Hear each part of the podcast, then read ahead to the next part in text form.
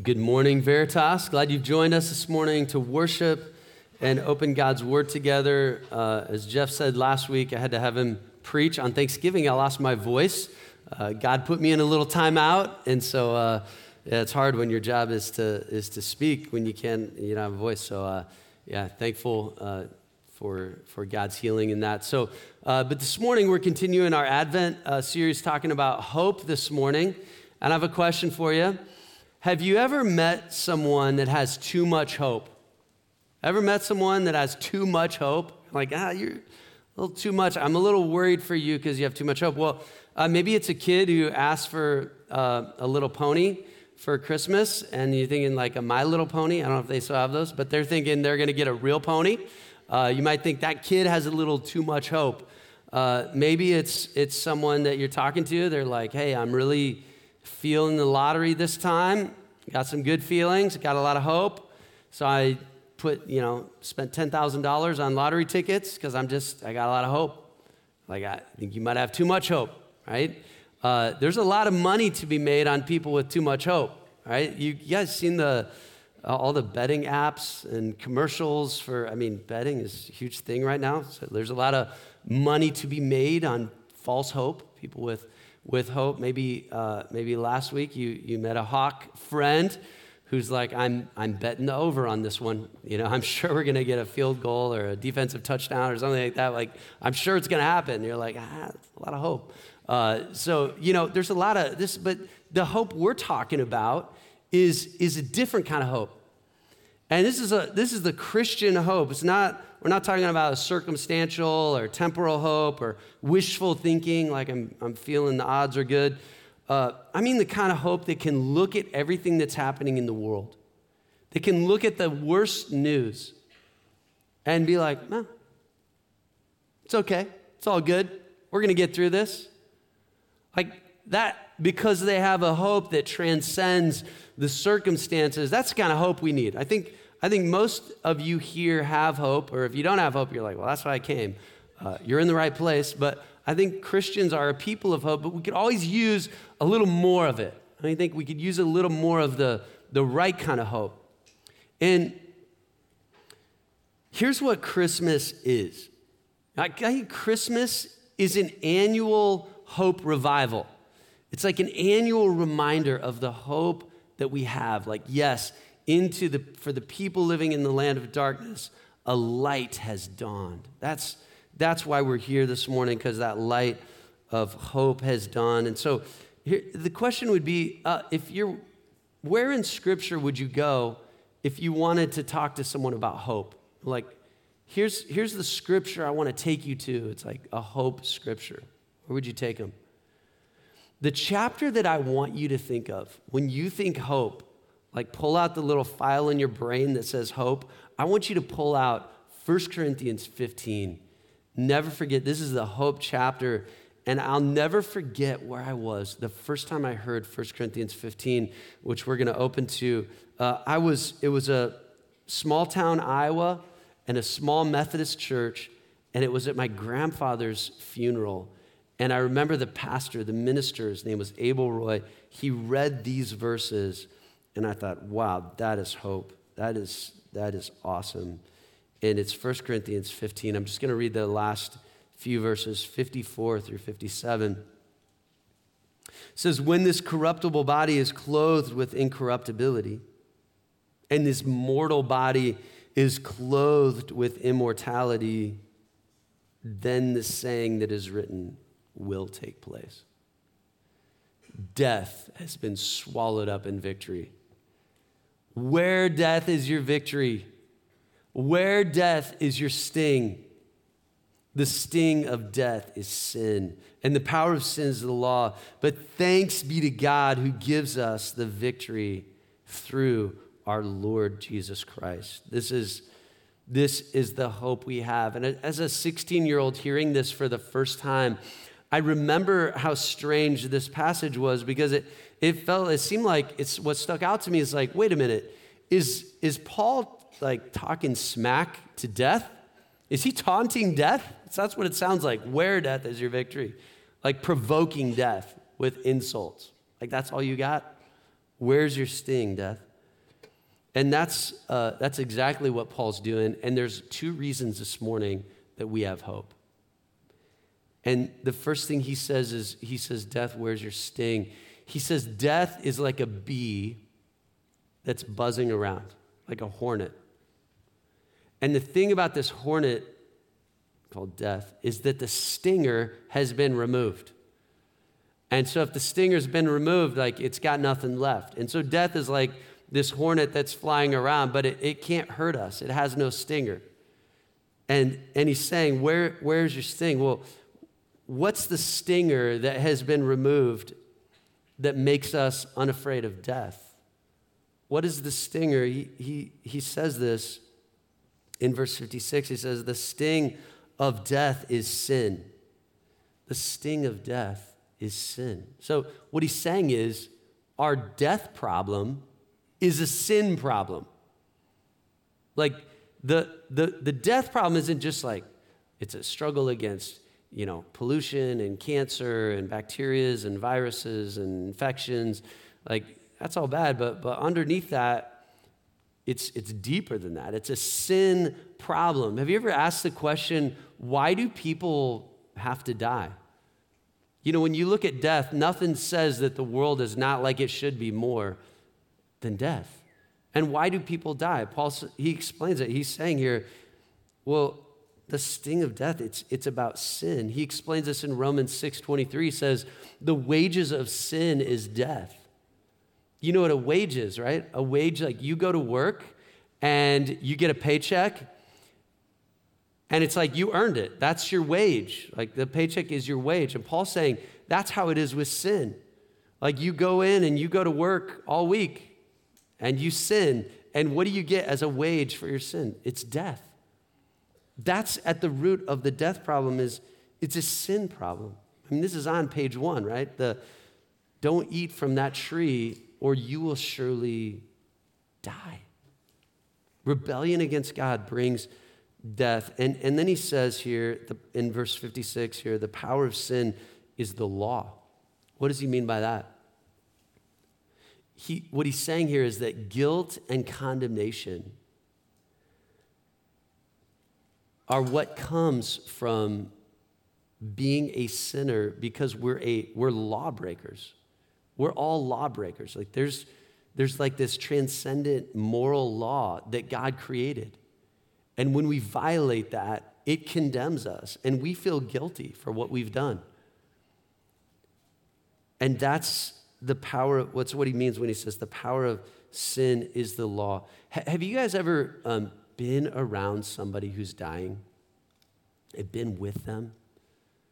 And one of the most common uh, emotions or experiences for someone who's dying is this feeling of regret. This, this need to say, I'm sorry.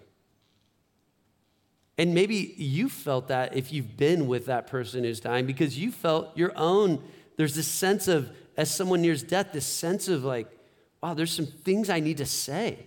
I need to say sorry. You know, why is it like sorry that I wasn't the son that I should have been? I wasn't as thankful for my mom and dad as I should have been. Wasn't as obedient as I should have been. I, I wasn't the the husband that I should have been. I wasn't the dad that I should have been, or the friend, or the coworker, or what, you know. And, and there's a reason that we feel that way. There's a reason we feel that we've fallen short. Because we have. Right? We have fallen short. And there's the that's the power of sin is the law. He's saying we've all fallen short and yeah, there's we we feel that. So what makes death frightening is that I've done bad things and I know that I'm accountable for that. I'm going to have to give an account. And so, so the sting is sin, guilt, death, and Jesus removed that stinger. But how did he do it? How did he remove the sting of sin, guilt, and death? I want to, for that, I want to go to Hebrews chapter 2, verse 14. And this is a great Christmas passage. Listen to what the writer of Hebrews says.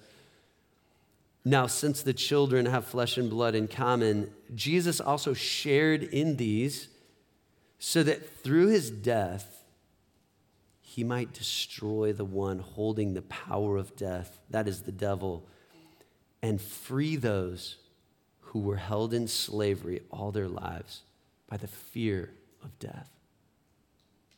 For it's clear that he does not reach out to help angels, but to Abraham's offspring. Therefore, he had to be like his brothers and sisters in every way so that he could become a merciful and faithful high priest in matters pertaining to God to make atonement for the sins of the people.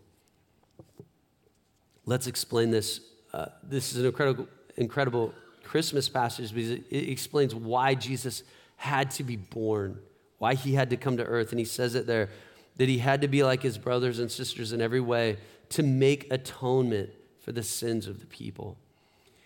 One of the things, if you're a Christian, here's a word that you might want to know the definition to.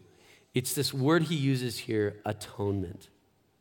Do you know what atonement is? How would you explain that to someone? This is, this is such a, a critical word.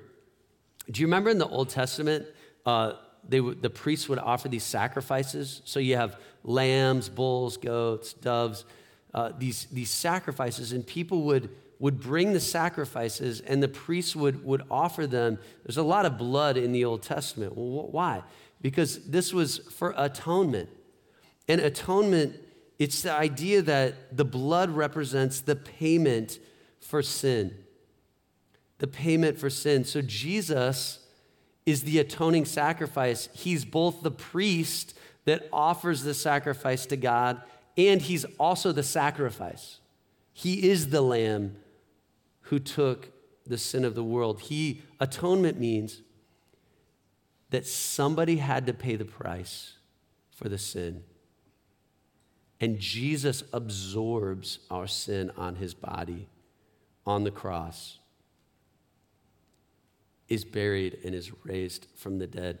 That's what atonement is. Somebody had to pay the price. Like if somebody committed a horrific crime against you that completely changed your life, ruined your life, and and they came to you and are like, ah, well, about that, I'm kind of sorry. And they just want to carry on with their life, and you're like, well, actually, somebody needs to pay for this. For justice to be done, there has to be payment. You know, like the sins of the world. Uh, it's not like you know. Think about this: like a kid, uh, your kid makes a mess of their room. Like there's toys, Legos everywhere. Uh, and, and, you're like, you clean your room if you want to use electronics. And so they go in and they clean their room. You're like, wow, that was fast. It took you like five minutes. And you go up and look and you're like, it looks pretty clean. But then you open the closet door, you know, and everything falls out. Like, did that person, did your child solve the mess problem? Did they clean their room? No. They just rearranged it. They just moved the mess from here to there. Like with God, What's he going to do with all the sin of the world? Just kind of sweep it under the rug and call himself a holy, just God? No. He has to solve the sin problem with death. That's why Jesus had to come to take upon himself what you deserved, what I deserved. That's what Hebrews 2 is explaining to make atonement for the sins of the people. So, the first point about hope is that we have hope because our punishment was put on Jesus. The sting of death has been removed because of Jesus, because he was born. And it says there in Hebrews 2, verse 14, it says, Jesus also shared in our humanity. Why? so that he could become a merciful high priest. You know the hymn, Hark the Herald Angels Sing, and, and, and, there's a line in it that says, Mild he lays his glory by. What does that mean? What, what does it mean that he lays his glory by? It, it's saying that, that Jesus set aside his glory, the glory of heaven and who he is. And he became, and it says, why is it mild he lays his glory by? What is it? Have you met someone who's gentle? They're not harsh. How do you describe them? They're mild mannered, right? They're, that's, that's what it's saying about Jesus that, that mild he lays his glory by. Like he came, he set aside his glory, and he became this gentle, loving person. And the God of the universe needed to be born helpless in a manger, born to a peasant family. Why? Hebrews 2:14 it says to show himself merciful. Isn't that cool? To show himself merciful. You know, a lot of us struggle with feeling like we failed so badly. We can never be forgiven. We might feel like just I've I'm so unworthy. I've made a mess of my life. And so we're afraid to, to share what we've done, to confess, because we're worried about God. We're worried about maybe what other people think. I just read, a, read an article recently about a, a guy on his deathbed that confessed to his, his wife and his daughter that, that he was on the most wanted list because of a crime he committed when he was like in college robbed a bank millions of dollars never found this guy and on his death he felt the need to share that. Why? It's like i need to get this out.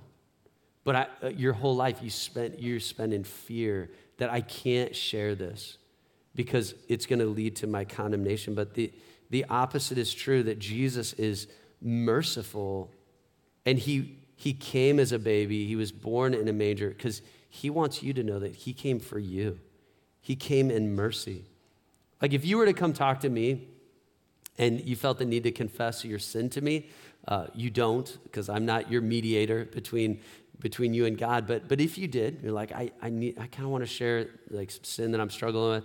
And you share with me what would you expect? Like you might be afraid to, to share like i don't think he's ready for that. But i've, I've heard it all like guarantee. And, and so you, you share. And what if i'm like you did what? I can't believe that. Like you're a terrible person you, you'd be like i was kind of hoping you'd give me some mercy right no you would get mercy you would get mercy from me you wouldn't get that but think about this jesus is more merciful than the most merciful person you've ever met on earth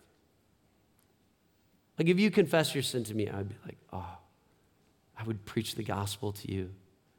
I would remind you that you are loved, you're accepted by God, and there's good news, and I'm, you know. And you would get mercy. But with Jesus, it's even more. Isn't that crazy to think about Jesus being this merciful high priest? And so when you sing Mild He Lays His Glory By in this song, you're declaring, I am not beyond His reach. He has saved the worst of sinners, He's removed the sting of sin and guilt. And this last part is the second reason we have hope is because He's removed the death part as well. Look at verses uh, back to 1 Corinthians 15, verse 54. He says, When this corruptible body is clothed with incorruptibility, and this mortal body is clothed with immortality, then the saying that is written will take place. Then the saying that is written will take place Death, where is your victory? Death, where is your sting? Like the saying hasn't yet taken place, but it will. It will when you get to heaven. When Jesus comes back, this saying will take place. I love this. He quotes Hosea about death, where's your victory? Death, where's your sting? Uh, but, but it hasn't happened yet. This whole you being clothed with immortality hasn't happened yet. I think it's a good thing to remember about hope that there's a prerequisite for hope. Like something you have to have to have hope is that there's something you're waiting for. There's something that you don't yet have that you're waiting for. Like, remember in, in Romans 8 where Paul says, you don't hope for what you already have. And think about this people in heaven don't have hope, they have no hope in heaven. You know why? They don't need it. They have what they've been waiting for Jesus. They're in the presence of Jesus. It's right in front of you. What are you going to need hope for in heaven when you have what you've been longing for? I mean, think about it. You don't, you don't hope for a new car if you just are driving one off the lot and you just got it, right? You don't hope to get married someday if you just got married yesterday. You don't hope to have a child if you just had a child, right? Like, the, the people with hope are the people who are waiting and longing and are like, oh, I can't wait for that. And the thing that we are longing for, Paul says, is a new body, is immortality. So the second point here is that we have hope because we're waiting for our new body. And I think it's important to remember at Christmas, Jesus took on a body. This is what makes Christianity different from all the other religions where, you know, it's just like philosophy, a philosophy or good ideas or love as a concept. No, Jesus became a human, a man, and he took on a body. And that's why we sing the line, veiled in flesh, the Godhead see. What that's saying is, it's like he's, it's like God is veiled, is covered in this flesh. And it's like the Godhead see, like, look, don't miss it. There's God in the manger. And then he was crucified at Passover. He was raised on that Sunday morning 2,000 years ago. And this is a reminder to us. The reason I'm emphasizing this the humanity of Jesus in Christmas is that Christmas reminds us that Christianity it's not a sentimental hope that's based on wishful thinking. It's not like a Hallmark movie kind of hope, right? It's not the hope for, um, you know, this perfect holiday season with the family sitting around a table and eating this perfect meal and the presents are, are just perfectly organized under the tree and everyone's dressed up in their sweaters and it always ends with a kiss. No, that's not our hope. Our hope is not like, have yourself a merry little Christmas. We'll see you at New Year's. No, it's, it's deeper than that. Our hope is a historical fact.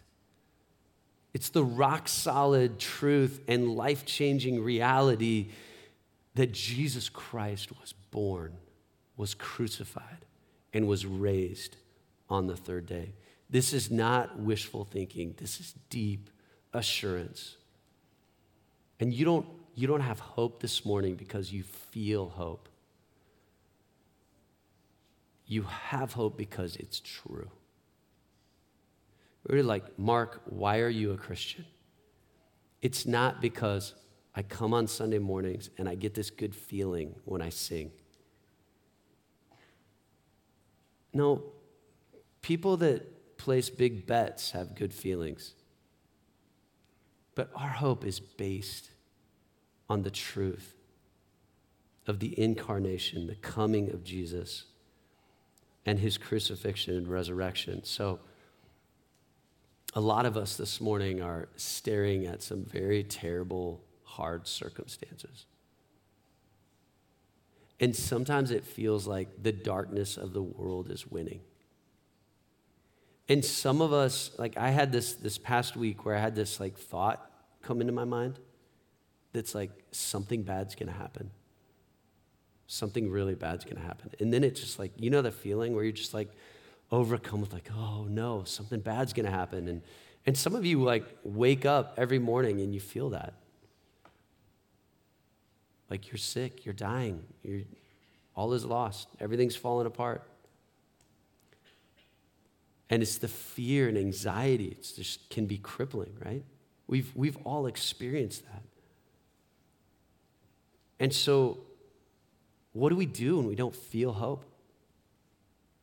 How do we apply this? It's like, okay, I know it's true, even when I don't feel it. And some of you are like, well, actually, it's not just a feeling. Like, I actually know the prognosis, I know what I have. I know how broken this relationship is, and it's really bad.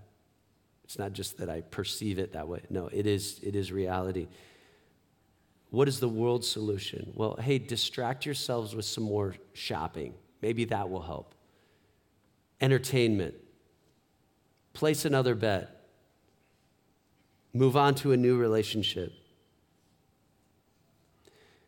See, this morning, church, we need a revival of hope, like the real kind of hope. And so, by way of application of 1 Corinthians 15, Paul is looking at death. He's looking at the hope that he has, and he's looking at this hornet that's buzzing around him called death. And what does he do? What's his response? He starts taunting death. He starts provoking death with insults. Like, come on, death, where's your sting? What are you going to do? Is this all you got? So, how, what is the best way to provoke someone with insulting remarks? If you really want to do this, how do you do it? And I know you know the answer to this question because most of you have been middle school, high school students. What, did, what, do, what does your team do when you want to insult the other team that's losing, that you're beating? You come up with a good chant, right?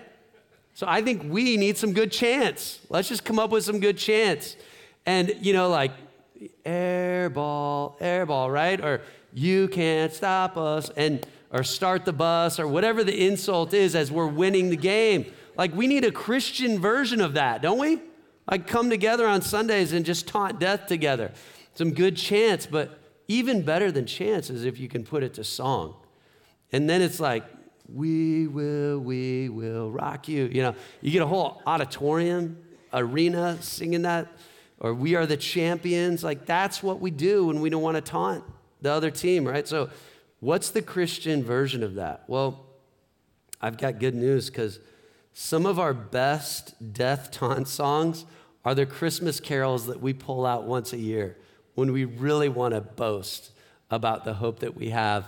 And so, this, you know, and these aren't like chestnuts roasting on an open fire or all I want for Christmas is you. We're not talking about nostalgia. We're talking about Jesus came and demolished sin and death and Satan.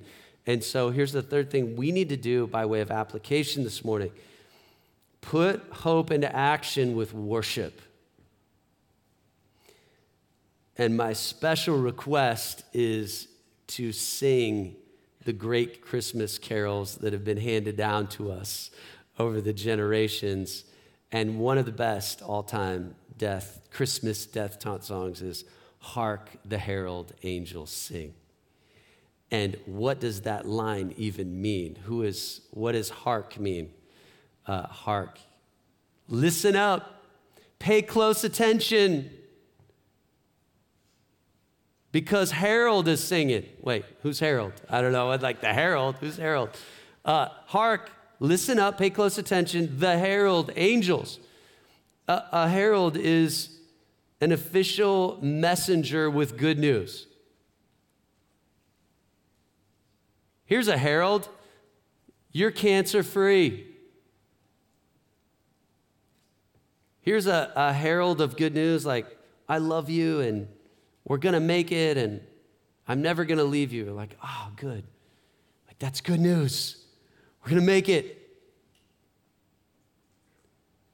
Well, this, these are angelic messengers telling you to listen up because they've got good news. Born that man no more may die. Isn't that amazing? Like Jesus came so you don't ever have to face death born to raise the sons of earth, us humans in our flesh with our broken voices. He came to give us second birth, to be born again and to live with this hope of resurrection. And as these people get baptized, that's the symbol of the water. It's that they're buried with Christ through baptism into death. They go under water as a symbol of being buried with Christ, this union with Him in His death, but they are not left underwater. They're brought out, Romans 6, as a symbol of walking in the newness of life and being united with Him in His resurrection from the dead. That is the hope that we have. So we're going to end with singing as these people are getting baptized because hopeful people are singing people. And I'm not asking you to sing this morning because you feel it and you got great news about your health. No, I'm asking you to sing not because you feel hope, but because you have hope, because you know hope. And hope is the person Jesus, and we long for him. That's the hope that we have. Let's pray together.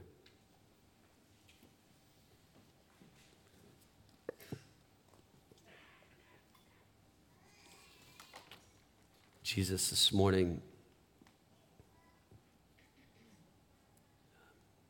I pray that you would just bring a hope revival that as the people of Veritas sing over or into the darkness, as their voice rings out through the darkness let that flicker of hope inside of us just become a fire that burns and just flood our souls with hope. Let hope rise up. God, as we watch these people get baptized, let it remind us of our baptisms, of, of our conversion to Jesus, and when hope first entered our lives. And God, if there are people here that just they don't have hope, as they as we worship and as they witness these baptisms, let them come to Jesus and just break into their world with hope. If that's you this morning, just come to Jesus. Give your life to Jesus. Say, Jesus, I'm a sinner and you are my only hope. I trust you. I transfer my trust to you. Just as we worship, give your life to Jesus. Jesus, we long for your appearing. So come quickly, we pray. Amen.